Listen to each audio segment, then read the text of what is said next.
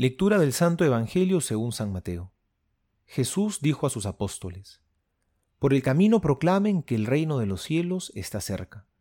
Curen a los enfermos, resuciten a los muertos, purifican a los leprosos, expulsen a los demonios. Ustedes han recibido gratuitamente, den también gratuitamente. No lleven encima oro, ni plata, ni monedas, ni provisiones para el camino ni dos túnicas, ni calzado, ni bastón, porque el que trabaja merece su sustento. Cuando entren en una ciudad o en un pueblo, busquen alguna persona respetable y permanezcan en su casa hasta el momento de partir. Al entrar en la casa, salúdenla invocando la paz sobre ella.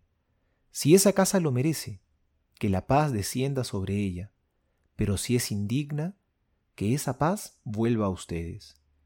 Y si no los reciben ni quieren escuchar sus palabras, al irse de esa casa o de esa ciudad, sacudan hasta el polvo de sus pies. Les aseguro que en el día del juicio, Sodoma y Gomorra serán tratadas menos rigurosamente que esa ciudad. Palabra del Señor, gloria a ti, Señor Jesús.